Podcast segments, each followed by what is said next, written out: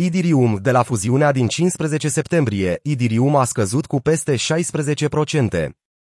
Idirium a scăzut de la aproximativ 1650 de dolari pe 15 septembrie la aproximativ 1320 de dolari pe 21 septembrie, o scădere de peste 16% de când a avut loc cea mai importantă actualizare a rețelei. Idirium a scăzut în sincronizare cu alte criptomonede de top, inclusiv Bitcoin, pe fondul îngrijorărilor că Rezerva Federală, Fed, își va crește rata dobânzii de referință.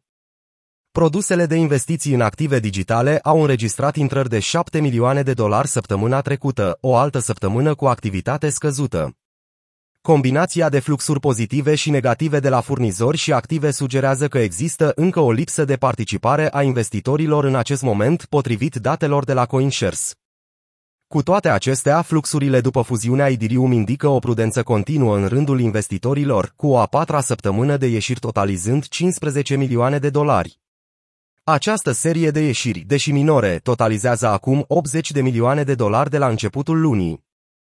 Idirium a înregistrat o ieșire de 375 de milioane de dolari de la începutul anului, în timp ce Bitcoin a înregistrat o intrare de 259 de milioane de dolari. Minerii sporesc presiunea de vânzare a Idirium. În plus, scăderea prețului după fuziune vine după ieșirea în masă a minierilor Idirium de pe piața Idirium. Minerii au vândut aproximativ 15.000 de idirium, aproximativ 20 de milioane de dolari, cu doar câteva zile înainte de actualizarea Proof of Stake a idirium, potrivit datelor de la Ocalink. Pe 12 septembrie, minerii și-au redus deținerile cu 2767 idirium, urmați de alți 4121 idirium a doua zi. Cea mai mare vânzare a avut loc pe 14 septembrie, cu o zi înainte de fuziunea idirium. Minerii au vândut aproape 8032 dirium la acea vreme, ceea ce a făcut ca activul să scadă de la 1636 de dolari la 1471 de dolari în mai puțin de 24 de ore. Idirium rămâne inflaționist. Scăderea prețului Idirium pe 15 septembrie a coincis, de asemenea, cu o creștere a ofertei de Idirium, deși nu imediat după mergi. Înainte de fuziune, Idirium a distribuit aproximativ 13.000 de Idirium pe zi minierilor și aproximativ 1.600 de Idirium validatorilor săi Proof of Stake. Dar recompensele pentru minieri au scăzut după tranziția la Proof of Stake. După fuziune, oferta de Idirium este în continuare în creștere cu o rată anuală de 0,2%, potrivit datelor furnizate de Ultrasound Money. În special, Idirium a făcut modificări protocolului său în august 2021, introducând un mecanism de ardere a taxelor. Cu alte cuvinte, rețeaua începe să elimine definitiv unele dintre taxele pe care le percepe pentru fiecare tranzacție.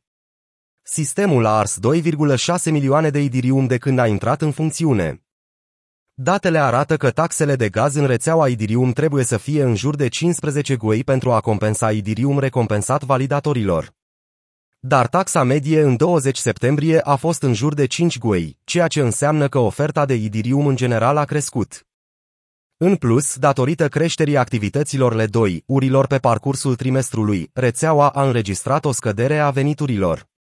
Drept urmare, taxele totale în lanț au scăzut la cel mai scăzut nivel din 2020. Potrivit lui Mesari, scăderile continue ale taxelor de rețea vor afecta direct randamentele de staking.